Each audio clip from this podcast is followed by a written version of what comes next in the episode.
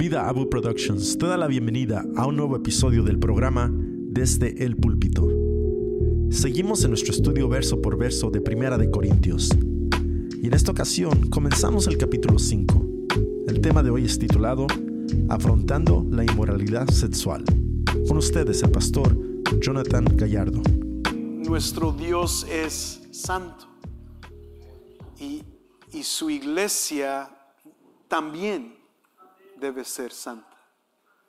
E- Es muy fácil pensar en un Dios en las nubes que ama a todo el mundo y que está siempre sonriendo y que, y que siempre tiene sus brazos extendidos. Y aunque tiene verdad ciertos aspectos esos, la Biblia constantemente nos recuerda que Dios es santo. De hecho, nos recuerda tanto la Biblia que cuando miramos hacia el cielo por medio de lo que nos dice la palabra de Dios, eh, eh, ejemplo en Apocalipsis, vemos los ángeles simplemente cantar, santo, santo, santo. Y para nosotros como congregación venir a la adoración de Dios los domingos es recordarnos de esa distancia enorme que existe. ¿Y cómo es posible que nosotros pecadores podemos acercarnos a ese Dios santo? Y luego nos recordamos de Cristo Jesús y lo que Él hizo para nosotros. Y nos recordamos que solamente por su gracia tenemos acceso al trono celestial. Y por eso podemos levantar manos santas. Y por eso podemos cantar y Dios escucha. Por eso podemos orar y Dios escucha la oración del justo. Por eso podemos pedir perdón y Dios nos perdona porque Cristo ha lavado nuestros pecados. Que se te olvide que tu adoración a Dios primordialmente nace de un corazón reconociendo el perdón de Dios sobre nuestras vidas y la misericordia de Dios que tiene sobre nosotros. Esto es profundo porque lo que vamos a leer el día de hoy tiene mucho que ver con esto. Y se lo voy a leer si abres tu Biblia en Primera de Corintios capítulo 5 Les voy a leer el capítulo y, y quiero que sientan lo que el apóstol Pablo está sintiendo el día de hoy. Mientras estas palabras van a una congregación que han aceptado el pecado y que han resistido vivir una vida santa. Dice así Primera de Corintios capítulo 5 versículo 1 en adelante. En efecto, se oye que entre ustedes hay inmoralidad, y una inmoralidad tal como no existe ni siquiera entre los gentiles, al extremo de que alguien tiene a la mujer de su padre, y ustedes se han vuelto arrogantes en lugar de haberse entristecido para que el que de entre de, de, ustedes ha cometido esta acción fuera expulsado de en medio de ustedes. Pues yo, por mi parte, aunque ausente en cuerpo, pero presente en espíritu, como si estuviera presente, ya he juzgado al que cometió tal acción. En el nombre de nuestro Señor Jesús, cuando estén reunidos y yo con ustedes en espíritu, con el poder de nuestro Señor Jesús, entreguen a ese tal a Satanás para la destrucción de su carne, a fin de que su espíritu sea salvo en el día del Señor Jesús. La jactancia de ustedes no es buena. ¿No saben que un poco de levadura fermenta toda la masa? Limpien la levadura vieja para que sean masa nueva, así como lo son en realidad sin levadura. Porque aún Cristo, nuestra Pascua, ha sido sacrificado. Por tanto, celebremos la fiesta no con la levadura vieja, ni con la levadura de malicia y maldad, sino con panes sin levadura de sinceridad y de verdad. En mi carta les escribí que no anduvieran en compañía de personas inmorales no me refería a la gente inmoral de este mundo, a los codiciosos o estafadores o a los idólatras, porque entonces tendrán que ustedes salirse del mundo sino que en efecto les escribí que no anduvieran en compañía de ninguno que llamándose hermano es una persona inmoral o avaro o idólatra o difamador o borracho o estafador. Con esa persona ni siquiera coman. Pues porque, porque he de juzgar yo a los de afuera, no juzguen ustedes a los que están dentro de la iglesia, pero Dios juzga a los de afuera, los que están afuera. Expulsen al malvado de entre ustedes. Esa es la palabra de Dios en esta mañana. Y conforme hemos estado estudiando, hemos sentido el peso de esta carta profundamente en nuestro medio. Eh, me mandaron un video reciente algunos de los amigos aquí, me mandaron una, no sé si era pastora o no sé qué se llamó, pero estaba predicando y, y dijo, no quise leer algunas secciones de la carta de Corintios porque el, apóstol Pablo es muy rudo. Eh, eh, es, muy, dicen en inglés, muy cringe, muy ew. Y, la pastora, o no sé, no sé qué es, ella dijo, no, no puedo, no puedo decir esas cosas y eh, el apóstol Pablo a veces se pasa, ¿no? Y, y eso, hermano, eso es es lo que sucede en muchas iglesias, no necesariamente desde el púlpito, pero tener un espíritu callado o ignorante acerca del pecado, o más bien aceptarlo y no decir nada. Aquí Pablo va a demostrar profundamente la realidad que ha llegado a penetrar adentro de la iglesia en Corinto, que mientras escuchamos esto, podemos de hecho interponer aún nuestra iglesia y aún nuestro tiempo como cristianos en la iglesia en general con lo que Pablo está tratando de arreglar en este momento. Cuando una iglesia le crece un callo en contra del pecado, hay un declive espiritual. La gloria de Dios se sale, sale fuera de, de ese lugar.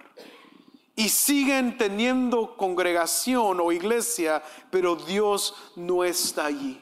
Cuando hay una indiferencia en contra el pecado y especialmente pecado de inmoralidad, de inmoralidad aún sexual entre su gente y el liderazgo, y nadie dice nada, hay una, hay una ventana adentro de la congregación que está demostrando su aceptación del pecado.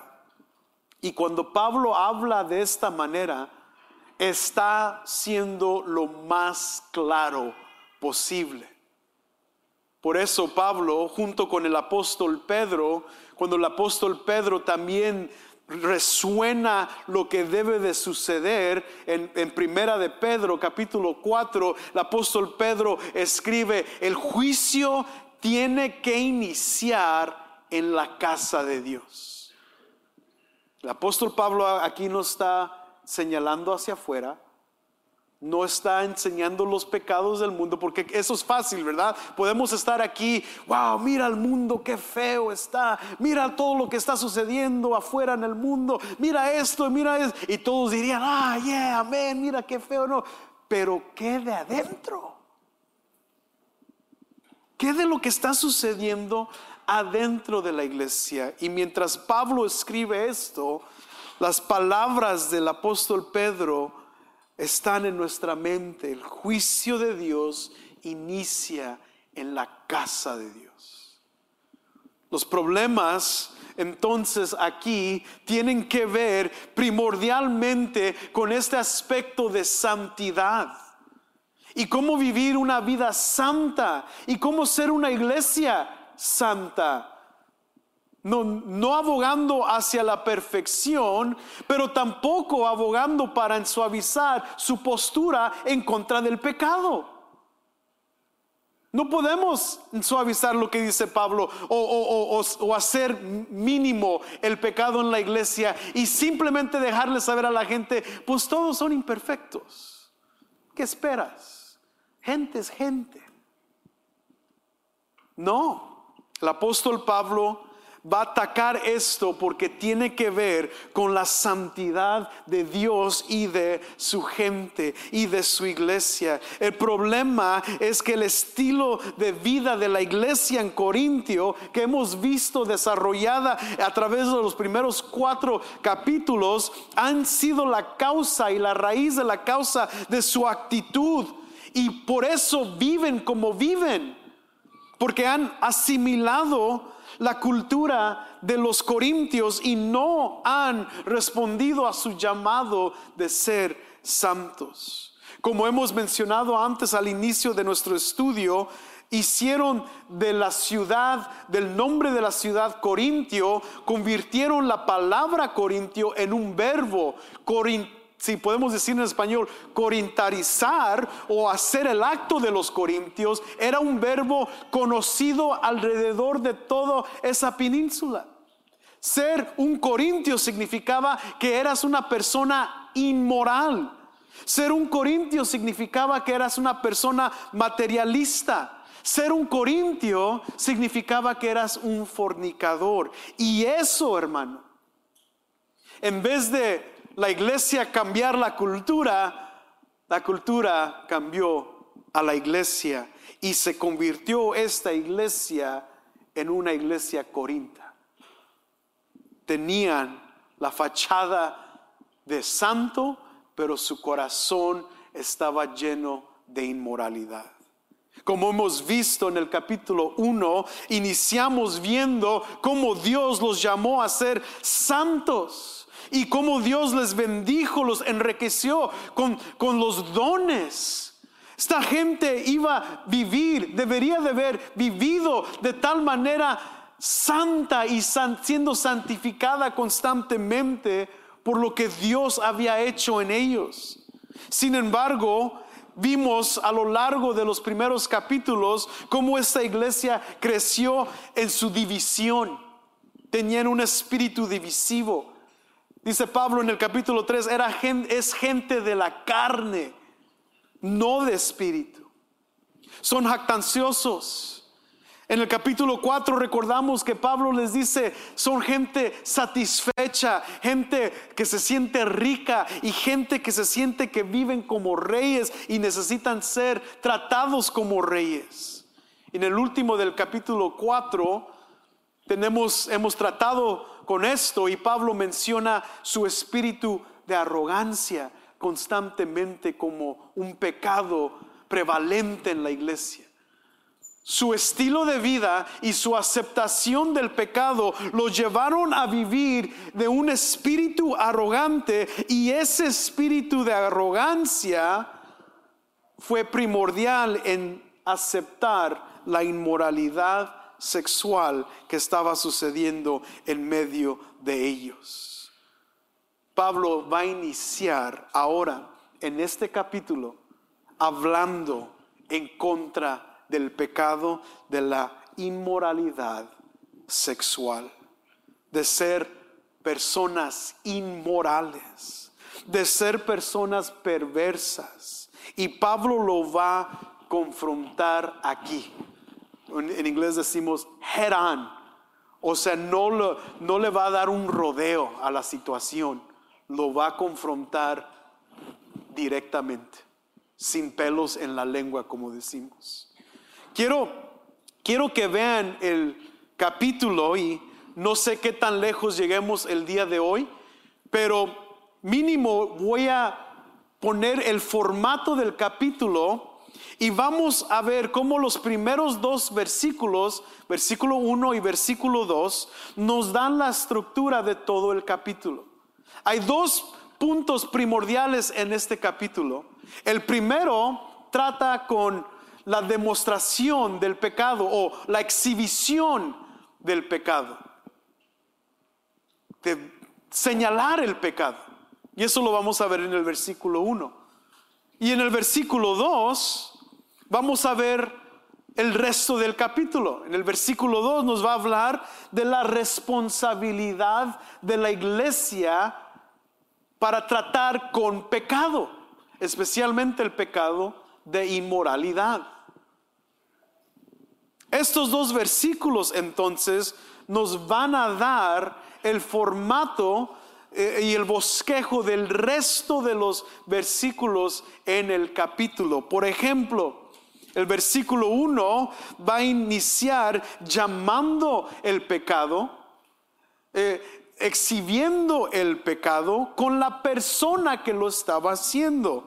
Versículo 3 sigue con lo mismo, exponiendo aquel que hizo o, o aquel que cometió tal cosa. En el versículo 1 vemos otra vez que Pablo nunca menciona el nombre del que comete el pecado pero lo pone en una vista negativa.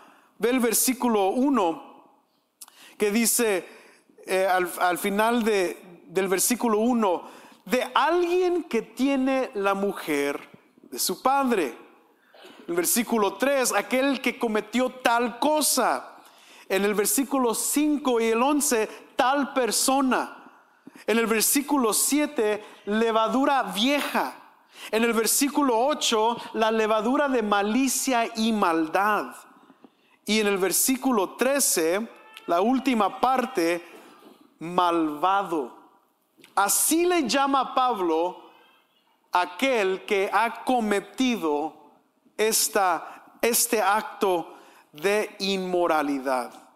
Pero fíjate, los dos puntos en estos dos versículos no solamente van en contra de aquel que cometió el pecado, sino para Pablo la mayor falta está en la iglesia.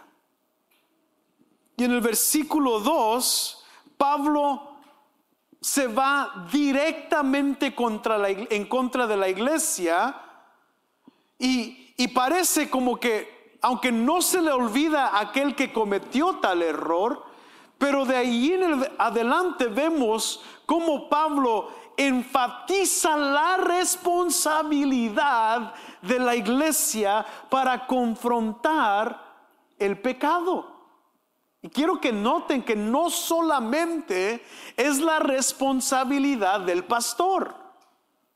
Pablo aquí está haciendo lo que no se hizo en la iglesia.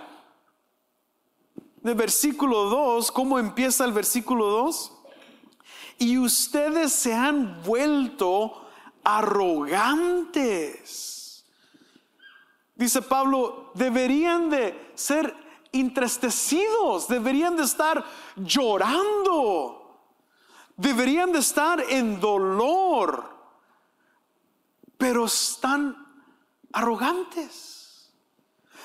Pablo lo que está diciendo es de que no solamente han aceptado el pecado o no solamente se han quedado callados del pecado, sino que en su arrogancia han aceptado el pecado como que si fuera normal, como que si estuviera bien.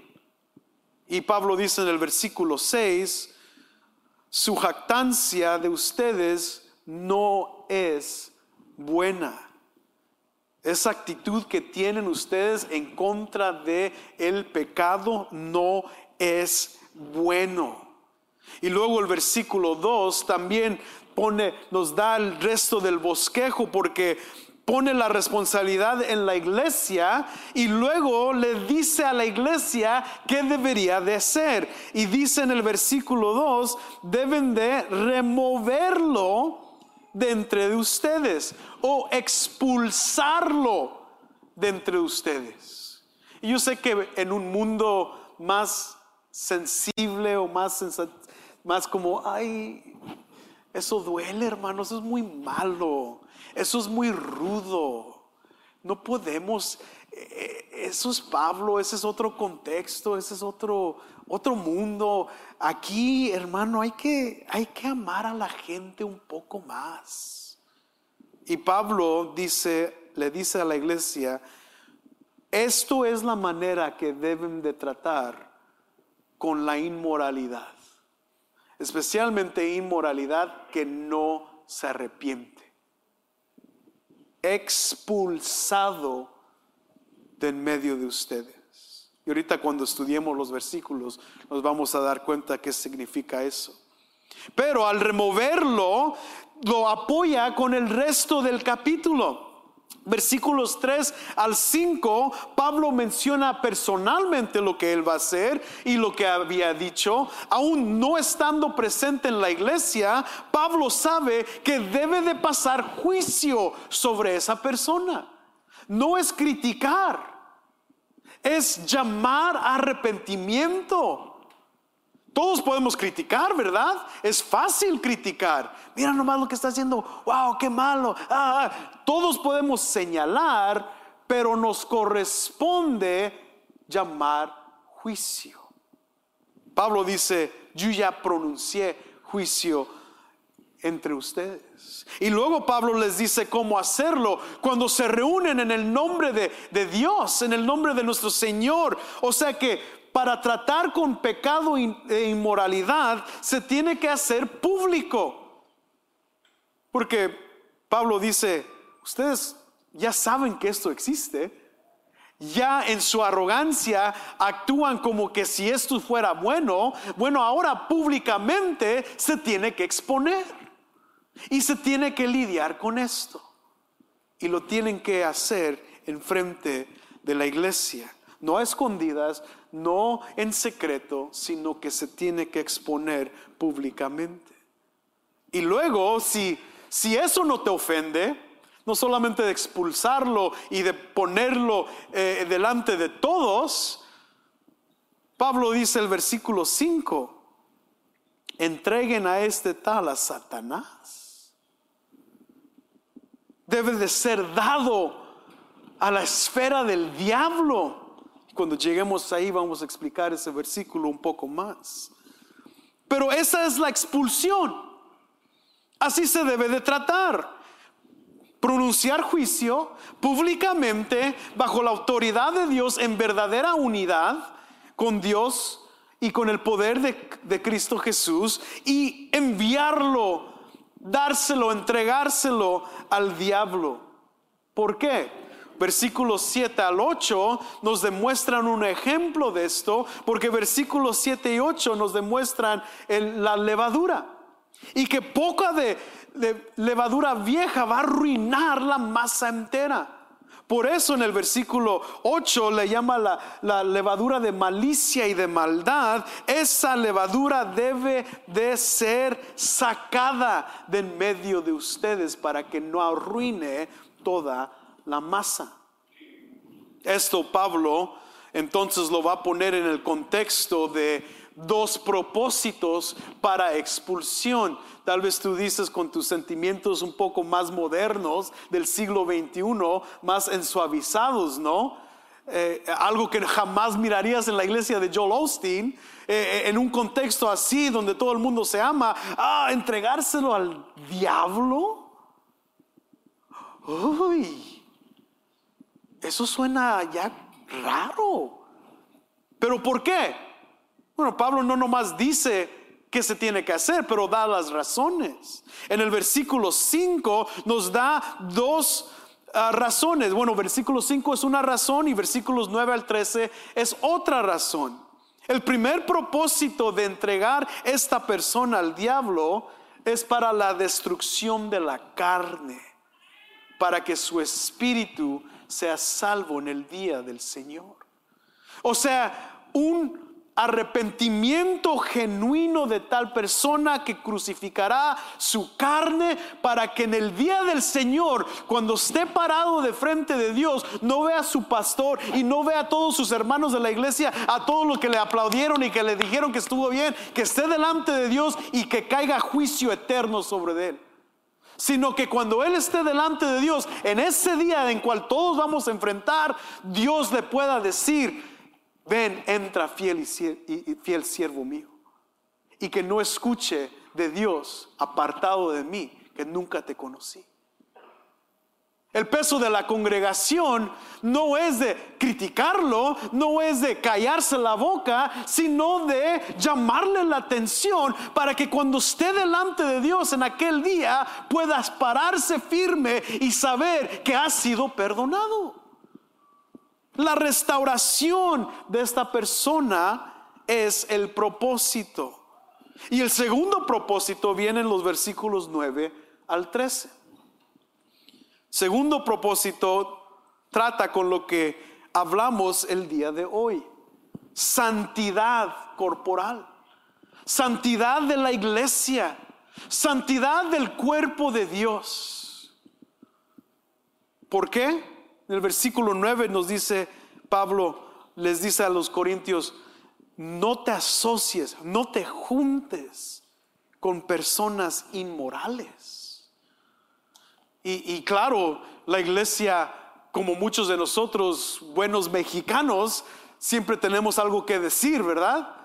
Y, y Pablo ya anticipa ese como, oh, ese chilango, ¿no? Que va a decir, ah, pues entonces, ¿dónde vamos a vivir? Todos son inmorales. Pues que vamos a flotar en el aire, que Pablo dice, no, no, no, no, no, no. Versículo 10 es claro. Pablo dice, no estoy hablando de los de afuera. Ellos son inmorales, ellos son avaros, ellos son fornicadores. Es lo que ellos hacen. Y luego en el versículo 13 dice, Dios los va a juzgar a ellos. El versículo 11 entonces, Pablo clarifica de lo que está hablando. Vean el versículo 11. Sino que en efecto les escribí que no anduvieran en compañía de ninguno que llamándose hermano. O sea, aquí esto es el dilema. Aquellos que se dicen cristianos aquellos que se llaman hermano y hermana en Cristo, aquellos que son cristianos y que piensan que son cristianos y viven de tal manera sin arrepentirse a ellos y con ellos no te juntes. Dice Pablo, ni comas con ellos. Wow, what? ¿Tan serio la cosa? A poco a poco, Pablo, o sea. ¿Y dónde está el amor de Cristo? ¿Y dónde está el, la? E, ese amor, hermano, no hay cosa más de, más amor que puedes demostrar en una congregación que llamar a tu brother a arrepentimiento cuando está mal. No hay cosa más amorosa que puedes hacer. No te estoy diciendo que le critiques, no te estoy diciendo que le des un, un bibliazo, no te estoy diciendo que lo mandes al infierno tal así tan rápido. Te estoy diciendo, hermano, que le llames a una buena exhortación santa, con amor y con gracia, pero firmeza. Y, otra vez, en el contexto de, de Primera de Corintios 5, ¿cuál es el dilema? que hay un brother que se está durmiendo con la esposa de su padre. O sea, no es algo ligero.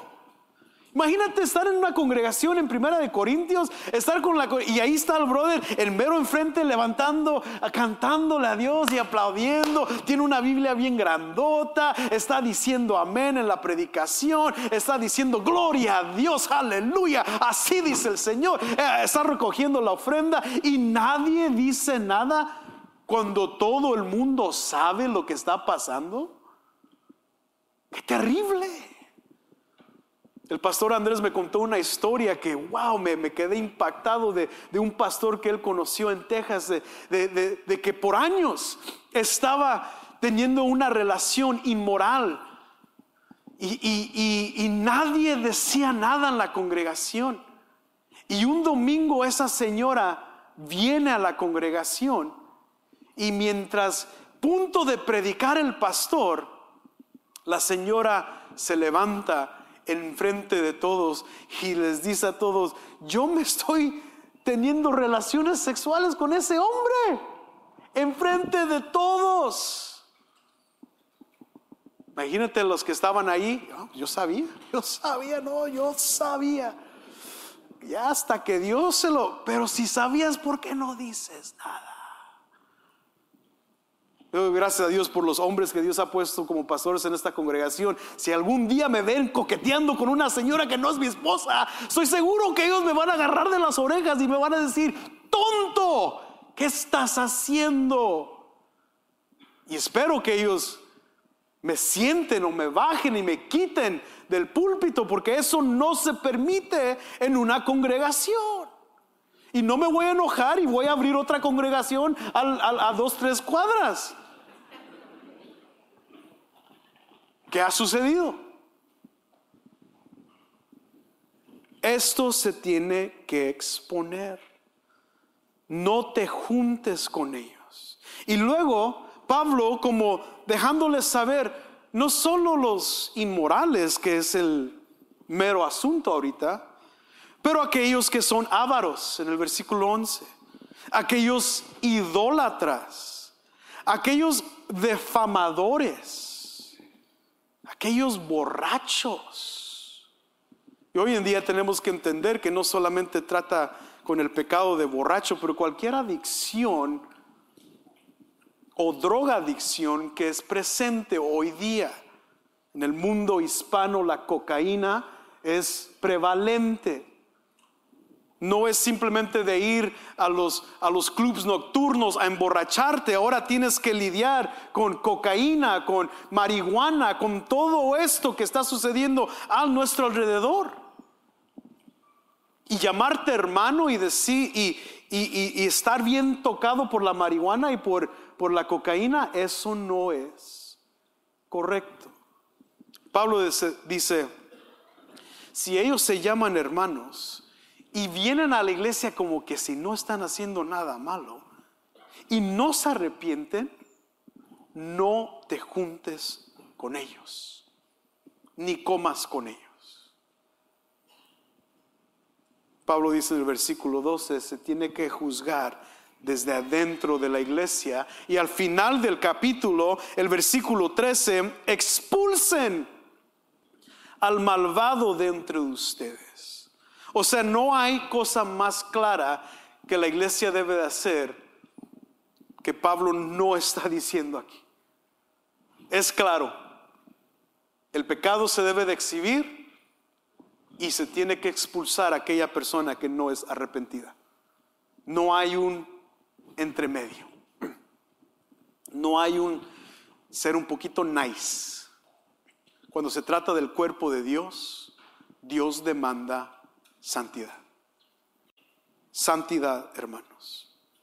Ahora, problema con muchas iglesias modernas, tal a lo mismo de la iglesia de Corintios, es que en vez de decir algo de lo que está sucediendo alrededor, en vez de enfrentar a esa persona, ¿qué es lo que pasa? Algunos lo aceptan, que es lo el pecado primordial, decir, eh, pues está bien, es amor, amor es amor. Déjalo si, si le gustan las mujeres más viejitas, está bien. Déjalo amar. No, nadie aquí es perfecto, nadie aquí es la perfección, el pastor es imperfecto, todos somos imperfectos, déjalo amar. La otra realidad es de que algunos ven eso y dicen, wow, eso es terrible, qué malo. ¿Por qué los pastores no le dicen nada? ¿Y por qué los pastores no van con él? ¿Y por qué los pastores no le enfrentan y lo, y, lo castigan? El dilema es de que, brother, si tú eres un hermano en Cristo y estás en la casa de Dios, es tu responsabilidad también. De ir con tu hermano y en el amor de Cristo, enfrentarlo y llamarle a cuentas. Y decirle, brother, esa no es tu esposa, brother. Por, yo te vi el otro día en un restaurante comiendo con una mujer que no es tu esposa. ¿Qué onda? ¿Es, ¿Es algo mal de tu parte? No. Lo malo es ir con Miguelito y con Chanita y decirle, oye, eh, eh, ¿verdad que, que Pepe no tiene una hermana aquí? ¿Verdad que él no tiene hermanas? No, hermano, no, ¿por qué? Es que, no sé cómo decirlo. Ah, es que el, miércoles después del servicio lo vi en el mesón. Y, se hizo como que no me vio, pero me vio. Y estaba con otra mujer. Y, Chanito y Miguelito dicen, ah, de sabes que yo creo que yo también lo vi. A ver, déjame confirmar con Lolita. Una Lolita, usted también lo vio, ¿verdad? Y ya todo, y, qué pasa? Se extiende el chisme. Y, sigue ahí teniendo Pepito su, su, show y nadie dice nada. Más bien se lo quedan entre la bolita de chisme. Y ya cuando los expulsan ya todos dicen, ay, ya ven, lo sabíamos, ya lo sabíamos, pero nunca dijeron nada. Eso es peor. Pablo dice, arrogant. Qué arrogante eres de pensar que puedes estar en una congregación sabiendo que este pecado es real y tú no le vas a decir nada a tu hermano. Qué arrogante. Qué arrogante de pensar que, que no te corresponde a ti en traer ese hermano arrepentimiento. Pablo entiende lo que sucede en las congregaciones y hoy día eso es parte. Peor, el tercer aspecto de no decir nada, ¿sabes por qué? Porque a veces cuando no decimos nada es porque estamos en el mismo barco. Oh, pues, hermano está, pues, hay que orar por él. Y adentro uno dice, oh, que no, que no sepan lo que está pasando en mi casa. Que no sepan, no, ¿por qué voy a ir duro con él si alguien encuentra conmigo? ¿Y cómo me va a ir? Siempre es aterrorizante, ¿verdad? Cuando hablamos de estas cosas me pongo a pensar en mi, propia vida como pastor. Ay, estos últimos seis años, Dios. Ay, líbrame. Porque yo también puedo caer en estas cosas. Y qué vergüenza sería mía. Qué vergüenza y qué pena de saber que si, si estuviera en pecado eh, escondido por los últimos seis años de mi pastorado, ¡oh! ¡Qué terrible! Dios me libra de esas cosas, pero la, la responsabilidad, hermano, Pablo lo va a hacer claro, no es solamente con los pastores, sino aquí el pecado más grande es que la iglesia no dice nada. Versículo 1, parte 1.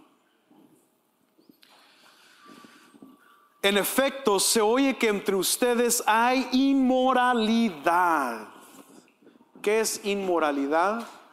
La palabra aquí que Pablo usa en el griego es pornea. Pornea. Esta palabra es usada típicamente por el apóstol Pablo para describir todo tipo de eh, perversión sexual. Eso significa adulterio, Pornea significa prostitución y aún la utiliza con prostitución de hombres.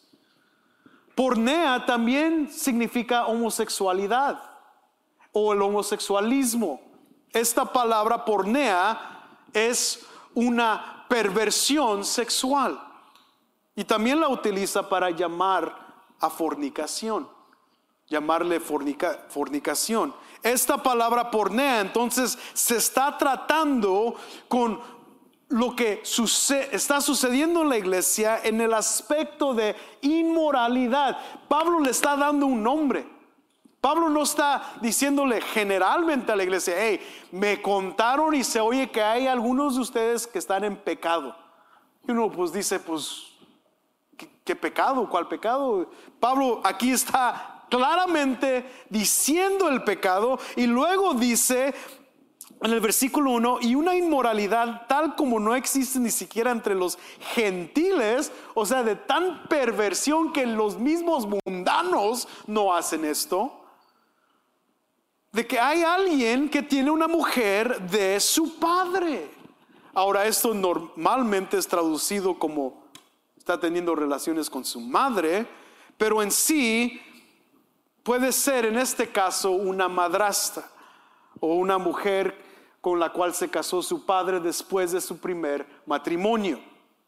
Y el hijo del padre está teniendo relaciones con esta mujer que es esposa de su papá. Y hermano, tú dices, wow, pero ha habido casos aquí de esa magnitud. Se están durmiendo, teniendo relación sexual con la mujer de su papá. Esto es condenado en la ley de Dios la ley judía condena esto totalmente y aún la ley romana lo condena totalmente. Los romanos, de hecho, expulsaban a aquellos que se encontraban haciendo esto, los sacaban de su ciudad y los metían a una isla donde estaban todos aislados solos. No los querían que se mezclaran con la población. Este pecado es uno de los pecados más reprochables y más envueltos en nuestras comunidades de fe, especialmente en la iglesia. No estoy hablando aquí de la iglesia católica, hermanos. Muchos de nosotros fácilmente podríamos decir, mira la iglesia católica, eso es verdad, eso es verdad, mira todos los padrecitos con todos los niños, miren nomás todo lo que está sucediendo, mira cómo todo, mira, pero hey, otra vez, los de la casa de Dios nosotros.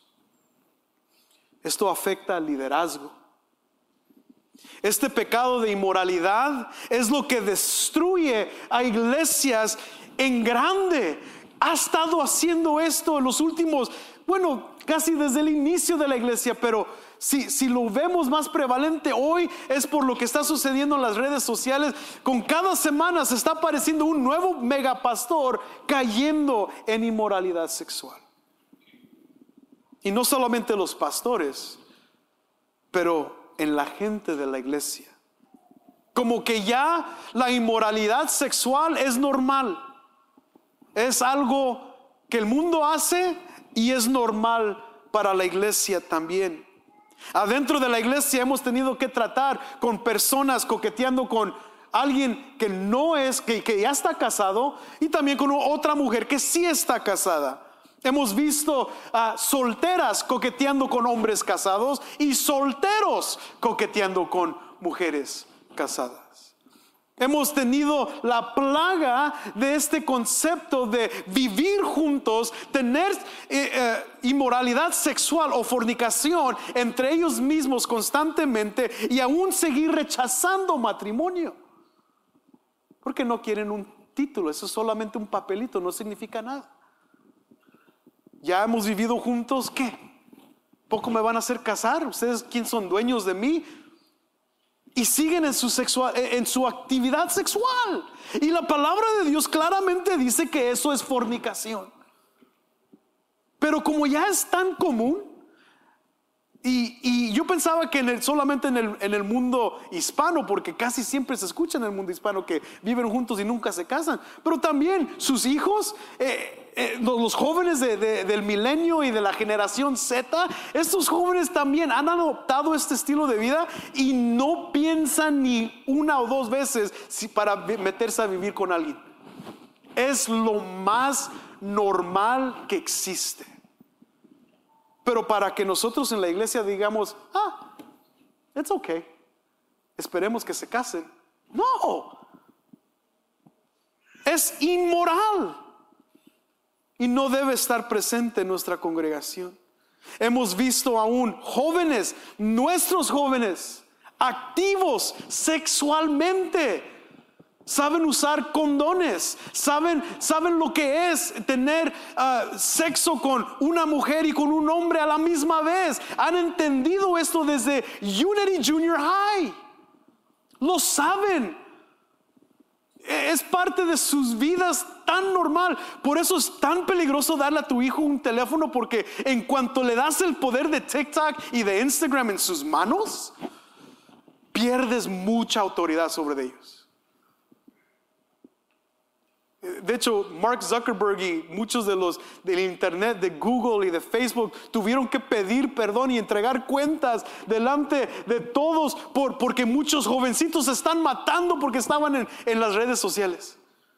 Y ahí tienes a Mark Zuckerberg de, de, Facebook, se tuvo que voltear y ver a todos los, los padres de, los, de los niños que se mataron por sus redes sociales y les tuvo que pedir perdón, cuando es responsabilidad de los padres. Pero eso es prevalente. ¿Qué joven hoy no tiene sexo antes del matrimonio? La prevalencia de la pornografía. Más que nunca, ¿verdad, hermano? Antes probablemente te daba pena de ir a donde venden los magazines y estás comprando un magazine de, carros y le metes ahí el de, el de porno y a ver si no se dan cuenta.